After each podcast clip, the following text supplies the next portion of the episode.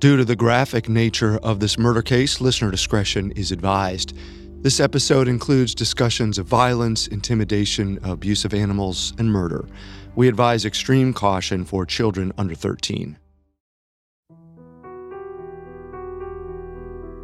By 1977, the mystery of the so-called Three in Chicago was nothing more than a memory. Over 20 years had passed since John Schuessler, Anton Schuessler, and Bobby Peterson were killed by an unknown assailant. That case remained unsolved, a collection of half-baked leads that went nowhere and stacks of interview transcripts that gave nothing away. Now, it all amounted to a bunch of folders left to sit in a filing cabinet somewhere in the deepest reaches of Chicago PD. In the time since that terrible tragedy, the city of Chicago had changed dramatically. The industries that used to power the city started to shrivel up, and new ones took their place. Meatpacking became a relic of old Chicago, as mythic as the ghost of Al Capone. Urban renewal projects reshaped neighborhoods, gentrifying the city's northwest side. Even the skyline looked different. In 1973, the Sears Tower became the tallest building in the world. But some things hadn't changed. Chicago politics were still notorious for corruption, nepotism, and exploitation. Former Mayor Richard Bailey had become the de facto image of these exact problems, hinting at an underground world of shady deals and quid pro quo arrangements. This was the Chicago of 1977, and this is where our story took its next pivotal step. In February of that year, 65-year-old candy heiress Helen Brach vanished. Her mysterious disappearance may have seemed like a run-of-the-mill case at first, but this was just the beginning of a long, unexpected journey into the city's darkest corners, unveiling an entire ecosystem of violence and greed. In fact, this one investigation would lead detectives to solving another crime entirely. Little did detectives know that each step in the search for Helen Brach brought them closer to catching John Schuessler, Anton Schuessler, and Bobby Peterson's killer.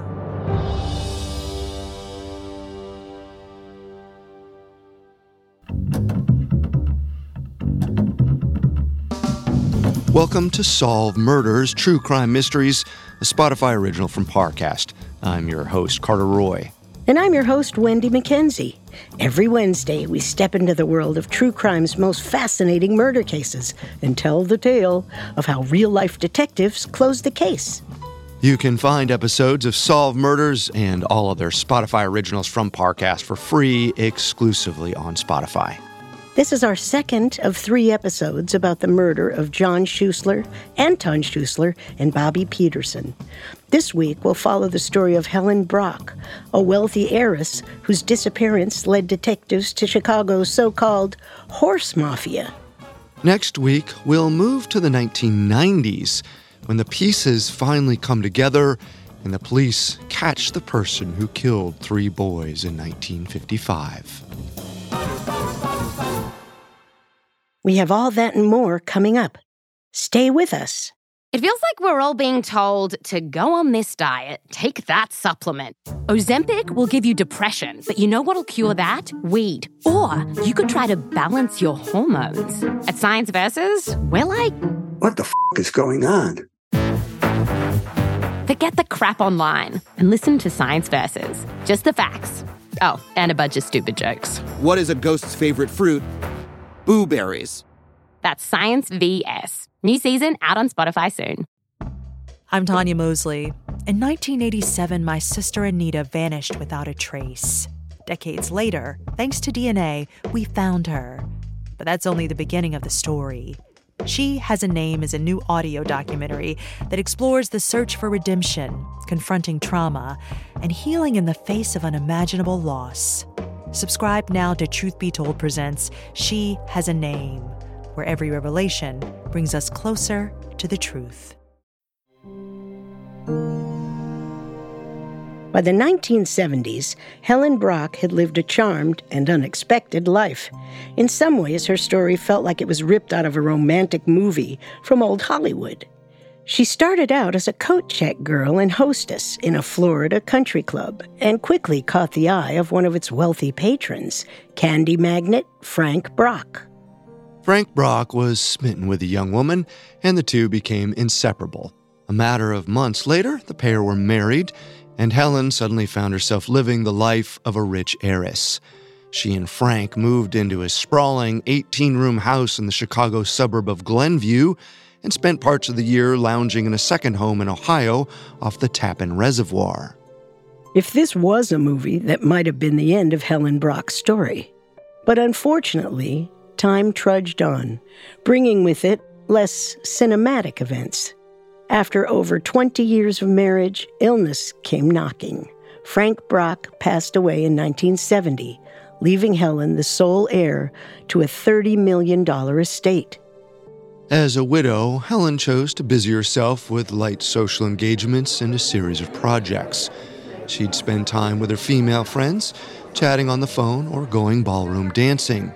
Charity was another passion of hers, particularly animal rights, and Helen would regularly donate to groups fighting for the cause. Money was never an issue for Helen, and she took to indulging in expensive trips, even just to go to the doctor. She regularly traveled to the Mayo Clinic in Rochester, Minnesota, for her annual checkups. And on February 17, 1977, that's exactly what she did. Her houseman, Jack Matlick, took her to the airport, and off she went.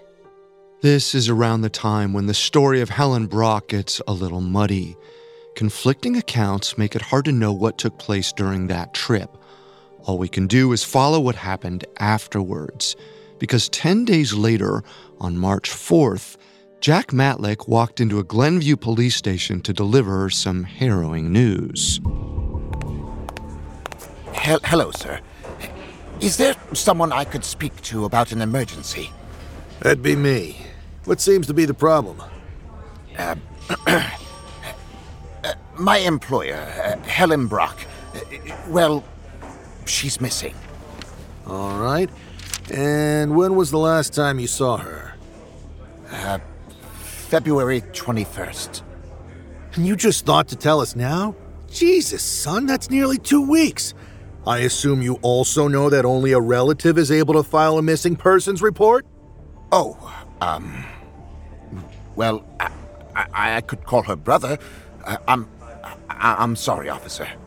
You come back here with a relative, and we can get things underway. Matlick did as he was instructed. He contacted Helen's brother, Charles, and coaxed him into making the official report to the police. Charles was, in theory, Helen's only heir to her fortune, but still, the two weren't exactly close. It wasn't unusual for him to go many months without hearing from his sister, and when he joined Matlick back at the station on March 7th, Charles let the butler do most of the talking. After all, the last time Charles had heard from Helen was 2 weeks prior when they had talked on the phone. Matlick, however, was far more forthcoming. Well, Mrs. Brach arrived at O'Hare from her appointment around 4 p.m. on February 17th. I brought her home, she had some phone calls, some friends, and then Richard Bailey. He's a gentleman friend of hers. Sergeant Joe Bauman wrote down that name, Richard Bailey. This so-called gentleman friend could be a useful person to talk to, but still, the officer allowed Matlick to continue. Mrs. Brach was home for a few days, but she had plans to take another trip down to the penthouse she and Mr. Brach owned in Fort Lauderdale. That was on the 21st of February. I drove her to the airport around 7 a.m. I remember she gave me her fur coat to take home. She said she wouldn't need it in Florida. And that's the last time I saw her, sir. That's it. In the following weeks, a group of investigators began to retrace Helen Brach's steps, following the general timeline that Matlick gave. Around this time, Sergeant Bauman also tracked down Richard Bailey, Helen's so-called gentleman friend. Immediately, he seemed like a shady character. Detectives found it odd that a 48-year-old man would spend much of his time with a woman nearly 20 years his senior, though by all accounts, Bailey was known as a charmer, especially of older women. It also appeared that Bailey had helped Helen out with one of her pet projects. In the 1970s, it seemed she had become interested in racehorses, and Bailey had helped her purchase a few. Perhaps their relationship was just a matter of business and friendship. Either way, Bauman knew he had to speak to this mysterious Mr. Bailey, but when the moment finally came, Bailey proved to be an unexpectedly difficult person to talk to. He refused to answer any questions, opting instead to plead the fifth. Sergeant Bauman tried multiple times to coax information out of him, but Bailey wouldn't budge. At least for now, Richard Bailey was a dead end. The investigation continued in earnest, but soon the detectives ran into an unexpected snag. The more they looked into Matlick's claims about Helen's schedule, the more impossible it became to prove them. Investigators could place Helen Brach in Minneapolis on February 17th. A shop clerk remembered ringing her up, but no one had seen her since then. Not on her return flight to Chicago, and not at O'Hare on her alleged trip to Florida. Sergeant Bauman pored over Helen's phone records, focusing on the weekend between the 17th and the 21st of February. Multiple calls had come in over those days, mostly from friends. But when detectives reached out to these callers, they discovered another strange detail.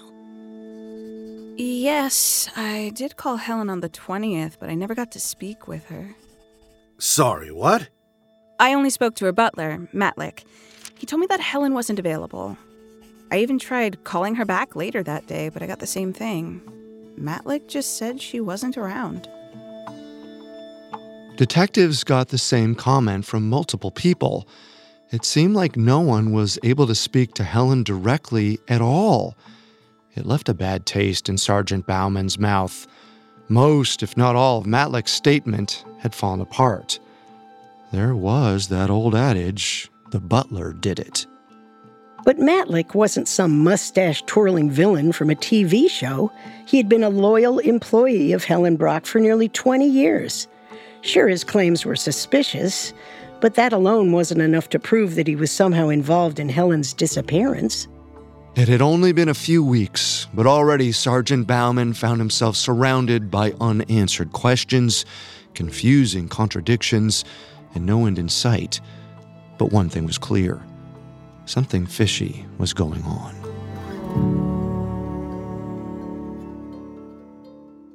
Coming up, the investigation lurches down an unexpected path. They say time heals all wounds. But sometimes, time can do anything but.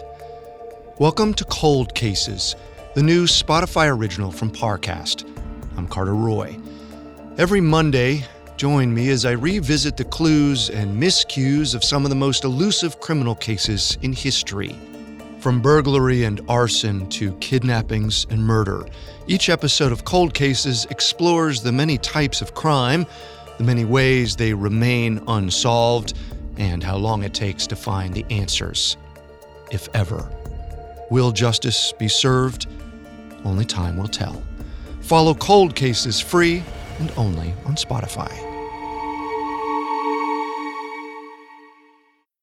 And now, back to our story. By the end of 1977, months had passed since Helen Brach had disappeared, and the Glenview police were no closer to finding her. By and large, detectives suspected foul play. But that didn't do much to help further the investigation. There were no leads, no body, and no evidence that could definitively point to the identity of the killer. Still, the mystery of the missing candy heiress had become headline news in Glenview and throughout the city of Chicago. Splashy stories speculated about whether she had simply run off with a mysterious lover, or if some medical emergency had caused her to fall ill in some unknown hospital. But Beyond everything else, there was immense speculation about Helen's butler, Jack Matlick. Even the police had grown suspicious of him. The so-called houseman had given a detailed description of his final days with Helen, but virtually all of his information had fallen apart under closer scrutiny. That certainly seems suspicious, and as the police trudged forward without any major developments, the press descended upon the once-quiet Glenview estate of Helen Brach, desperate to glean any shred of information. Matlick! Is it true that you forged checks in your boss's handwriting in order to give yourself a late Christmas bonus? No, Mrs. Brach gave me a Christmas bonus. It was just late. She's a very generous employer. Don't you mean she was a generous employer? Oh, Jesus Christ. And Matlick, how do you explain the purchase of a meat grinder before Helen Brach disappeared? It looks pretty fishy, doesn't it? Is this how your porters get off? What in the world are you talking about? We bought a meat grinder for its intended purpose, to grind meat. You're all creating ghouls and monsters where there aren't any. Well, you have to admit, Mr. Matlick. I am not admitting to anything. Now, if you'll excuse me, I have errands to run. While the media frenzy swirled around Matlick, Sergeant Bauman and his team of investigators tried in earnest to find any lead that could help them make a break in the case. And a great deal of their efforts focused around the butler. Money seemed like an obvious motive at first. After all, Matlick was perhaps the closest person to Helen Brach, and thus had access to her personal bank account. Perhaps the butler had gotten rid of his employer in an effort to take her massive inheritance. But quickly, that theory fell apart. Apart from a few small checks, Helen's bank account had remained untouched since February 17th, the last day that the police could confirm her whereabouts. Surely Bauman figured the killer would have drained her savings by now. The investigation went on like this for months, well into 1978. Bauman followed lead after lead, convinced that Matlick was somehow involved in Helen's disappearance, but nothing was strong enough to prove it. For Bauman, Matlick was like a cipher he just couldn't crack. It seemed like the more that the butler evaded suspicion, the more Bauman pushed to find something, anything, to prove his theory. At one point, the Glenview police requested FBI involvement, but they declined, stating that there was no evidence that a federal law had been violated. After an entire year with no developments, Bauman was forced to recognize that his hunch had been nothing more than a waste of time. Sure, Matlick seemed suspicious, but that wasn't enough to prove his guilt. Without any promising leads, there were just not enough resources left for the investigative team to keep pushing. Slowly, the entire case began to dry up. The story of the missing candy heiress was chalked up as an unexplained mystery. For a while, there was very little reported on the Helen Brach case. Her state was quietly divided up, and that was that. But in 1979, an unexpected tip hinted at a new lead. I don't know who wrote the message or when. All I can tell you is what I saw today. Someone had scrawled a message on the ground in front of the Brach estate. It said, "Richard Bailey knows where Mrs. Brock's body is." During the initial investigation, Richard Bailey had seemed like a suspicious character. He was Helen's male companion, after all, and he could have known intimate details about the heiress's life. But Bailey had stonewalled the detective on the case and refused to answer even the most basic questions. This certainly seemed to work in Bailey's favor. With nothing to go off of, Sergeant Bauman and his team had no choice but to drop Bailey and focus on Matlick instead. And the butler had proved to be suspicious in his own right, a red herring that was too tantalizing to ignore. But this anonymous message thrust Bailey into a new, ominous light. In the summer of 1979, he was brought in for a deposition hearing. But this time, Bailey brought a lawyer with him, Joanne Wolfston, a fierce defense attorney with a reputation for playing hardball. As previously stated, My client is exercising his Fifth Amendment rights and will not be responding to this question under fear of incrimination. He is under no obligation to provide any information at this time. The detectives kept asking questions anyway. Did Bailey know whether Helen Brach was alive? Did he know her at all? But always, Wolfston's response was the same. She only allowed Bailey to answer one question, his name. Eventually, the detectives had to give up. Around this time, the police conducted another deposition hearing and invited the man responsible for Helen Brock's estate, Everett Moore. Unlike Richard Bailey, Mr. Moore wasn't under suspicion and was therefore far more willing to disclose information to the police. And one thing in particular caught the detective's eye. As you know, gentlemen, Mrs. Brach was an avid animal lover and became very interested in horse races in the last decade. Between 1975 and 1977, she bought quite a few racehorses, but looking over her personal documents, I can say that she seemed to make repeated bad investments in her purchase of these animals. Moore explained that in that short time, Helen Brach had initially bought 3 horses at a total of around $100,000. But quickly, the animals proved to be terrible on the track, prone to illness, or generally impossible to train. Eventually, Helen had to sell some horses and replace them with others. By the time of her disappearance, Helen had a stable of 9 horses, though none of them seemed to be very good runners. As an animal lover, she couldn't bear to have any of the lame horses euthanized and chose instead to weather the losses. Moore elaborated on the massive cost of these failures. These animals just never turned a profit, and it was far, far more expensive to maintain them. Here's an example. After her death in 1978, 1 year of owning these horses cost the estate $70,000. And when you add up the total losses over these few years, it's astounding.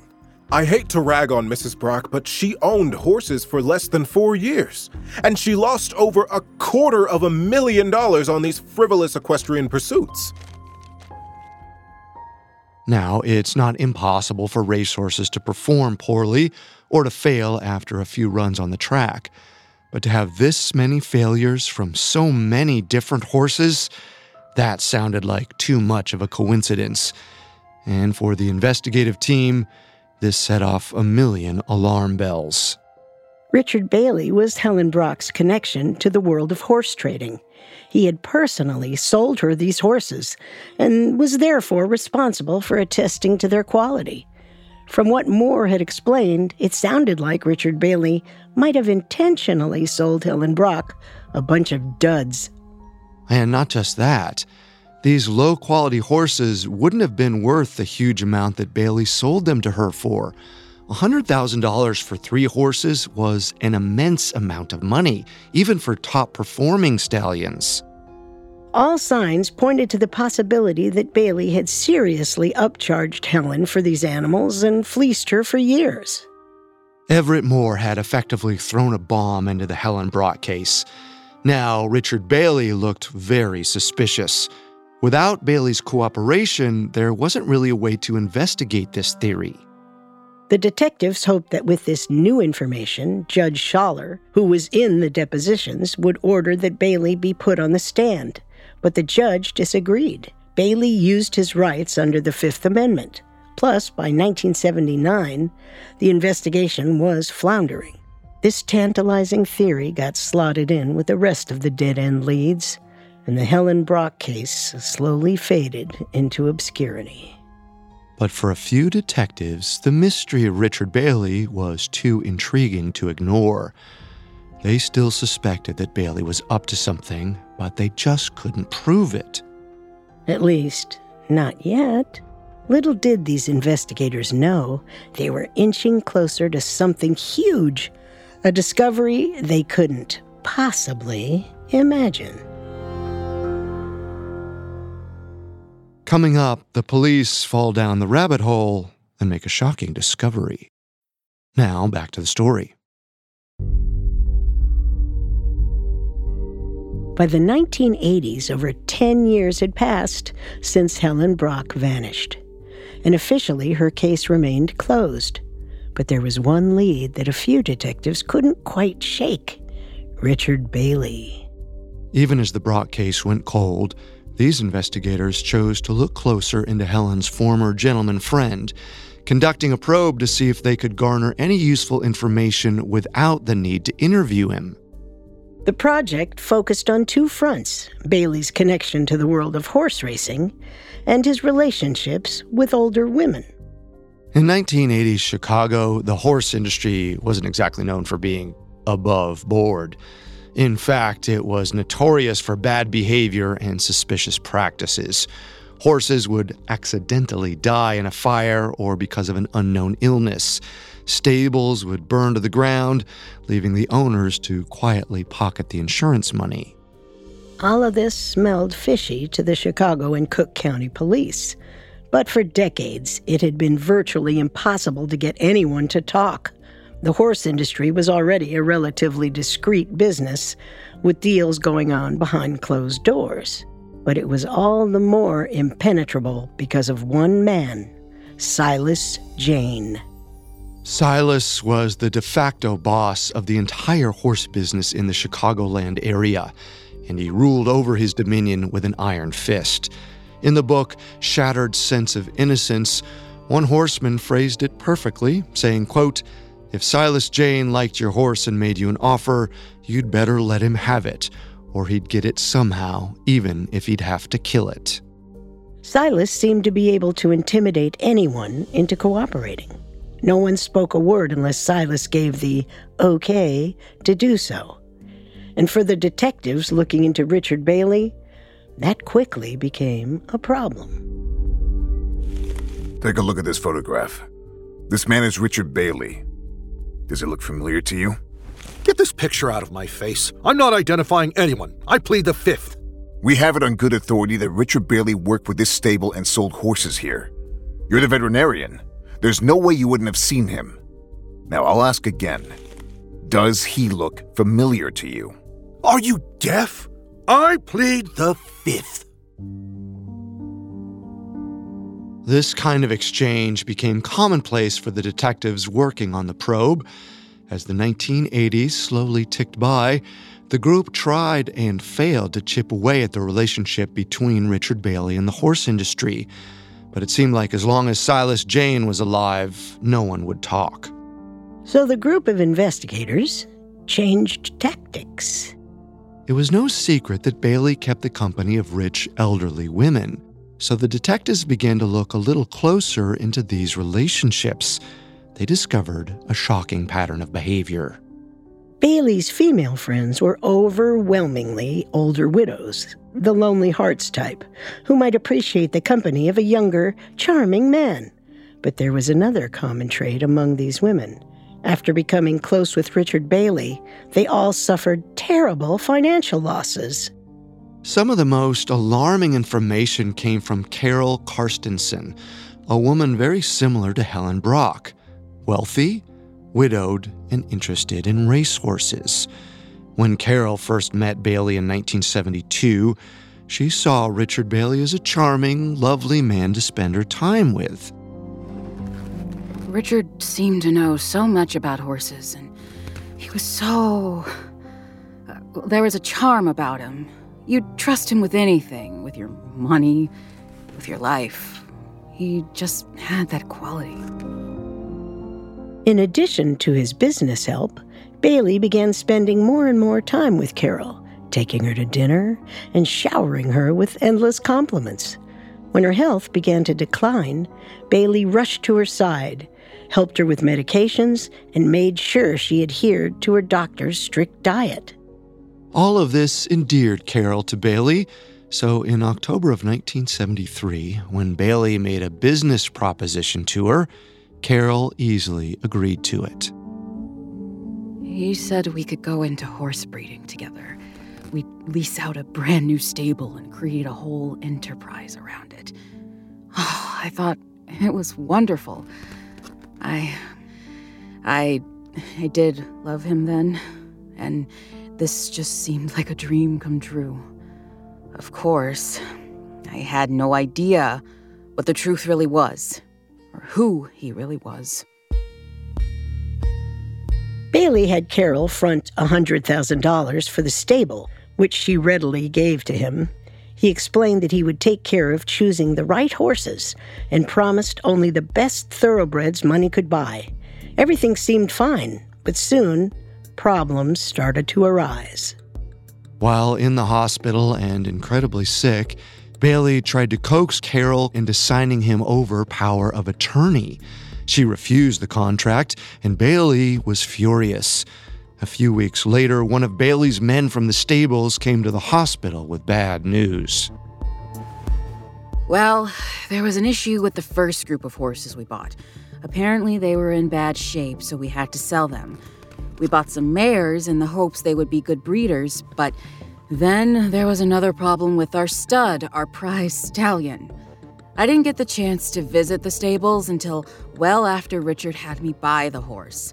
The whole time, I had envisioned this beautiful, powerful stallion. But that poor creature, it had foam all around its mouth. It was sweating. There was no way it was the stud I had been promised. But it was too late. The horse was mine. That same night, the horse mysteriously died. Carol had already shelled out a little over $200,000. But Bailey wasn't done with her just yet. In an effort to maintain her confidence, Bailey bought Carol a new stallion named Elmage.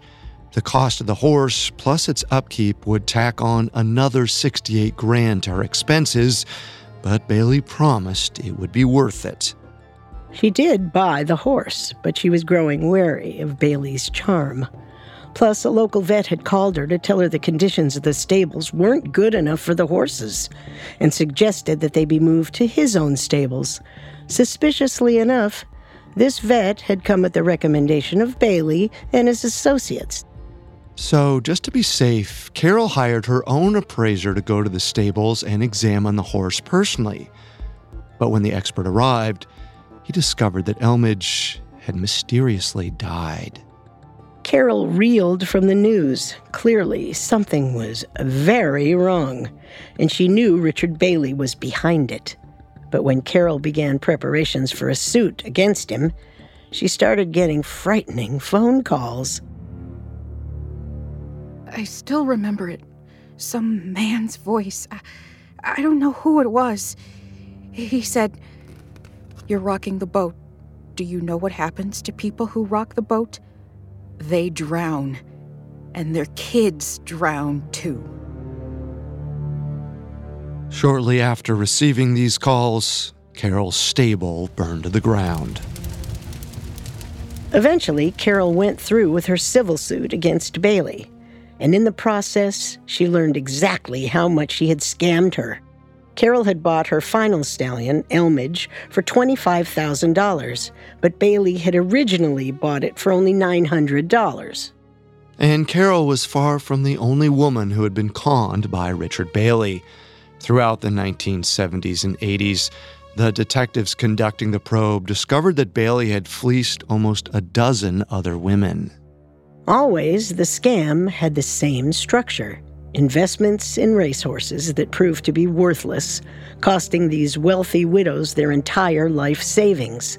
And once the work was done, it seemed like Bailey simply disappeared, off to find yet another aging heiress to swindle. Shady horse sales, physical intimidation, it all sounded extremely suspicious to the detectives, and above everything else, it sounded familiar. All signs pointed to the idea that Helen Brach had been one of Richard Bailey's many cons. After all, she never made a profit on her racehorses, animals Bailey had encouraged her to buy. It was easy to imagine how things had gone south from there. Maybe Helen had gotten wise to the con, and Bailey decided to get rid of her. But in order to test this theory, the detectives would need some serious muscle. Up until this point, The probe into Richard Bailey had been nothing more than a glorified side project, something conducted by a few officers across the Chicagoland area. But now, with these new discoveries, the team felt that they had enough evidence for a full-scale investigation. In 1984, Helen Brach was declared legally dead, but in 1989, it was official. The Helen Brach case was reopened, and this time, the focus was squarely on Richard Bailey. The team of detectives wanted definitive proof that Richard Bailey had played a role in Helen Brach's disappearance, and that meant retracing some of their steps. I see no way around it. Clearly, Richard Bailey was part of some ring of horse peddlers. We need to figure out who those other people are. I know you're right, Detective, but we already tried that during the probe. No one will budge. It's like talking to a brick wall over there. But, sir, everything's different now. When you guys were trying to strong-arm stable hands, Silas Jayne was still alive. He's dead and buried now. And I'd wager without him hanging around, we could get some tongues wagging. Well, Detective, I sure hope you're right about that. This time, the police went wide in their inquiry. It wasn't just a question of Richard Bailey and Helen Brach. Investigators spoke to trainers, stable workers, veterinarians, and virtually anyone who might have known anything about illegal activity in the Chicago horse world. No detail was too small for them. Asking such broad questions might have seemed like a good tactic. Get as much information as possible and then narrow down the leads later. But as the detectives conducted these interviews, they discovered that this case was far more complicated than they thought. The truth was that people were more comfortable talking to the police in the wake of Silas Jayne's death, but what they said was shocking in a way that the cops weren't prepared for. Honestly, I'm kind of surprised it took you cops this long to do anything about it. Well, better late than never, I suppose. Yeah, I figured everyone knew about the horse killings. Sorry, horse killings? Yeah, you know, a guy buys a horse, takes out a huge insurance claim on it, then the horse, I don't know, dives in a fire or something. There's a guy here, they call him the Sandman. He kills horses like it's an art. The more the police spoke to people in the horse industry, the more insurance fraud and animal cruelty they discovered. Detectives balked at the sheer number of ways that horses were killed. A match in a stable, electrocution, and other methods too gruesome to describe. As they learned all this new information, it's easy to imagine that the detectives began to piece together so-called accidents that had happened in the past. Over the years, Silas Jayne's stables seemed to develop a habit of burning down. The circumstances were often suspicious, but it was difficult to prove that it was, in fact, arson. Now, those accidental fires existed in a totally different context. Illegal activity seemed to permeate the horse world like a virus, infecting everything and everyone. There was simply no way that these fires had been the product of a misplaced cigarette butt or a lantern that was knocked over by a horse's hoof. And thinking about these fires, there was one in particular that stood out from the rest. Back in the 50s, Silas Jayne's Idle Hour Stables had briefly been the subject of investigation. Some neighbors had heard screaming the night that John Schuessler, Anton Schuessler, and Bobby Peterson went missing. Nothing had come of it, though. Nobody at the stable had heard anything suspicious, and eventually that lead was dropped, like all the rest. But in 1956, as the case was going cold, an interesting event had taken place. No one seemed injured, and by all accounts, it looked like an accident. But on May 15th of that year, a mysterious fire broke out at the stables and burnt the whole place down. The 1989 investigation had begun with a deceptively simple goal: find out who killed Helen Brach. But now, it looked like things were going to be a bit more complicated than that.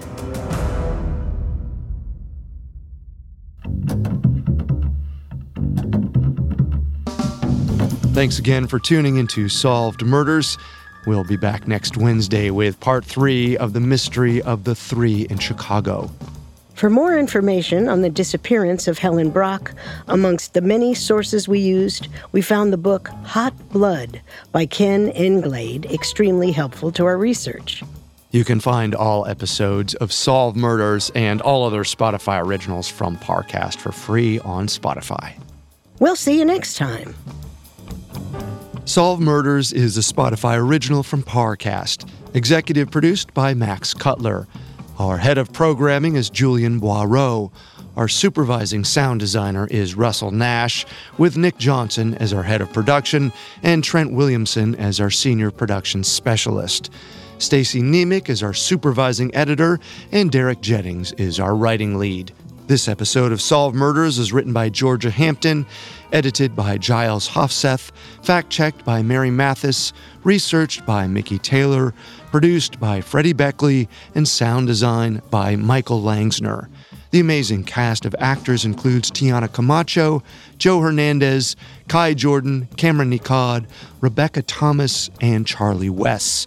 Our hosts are Wendy McKenzie and me, Carter Roy.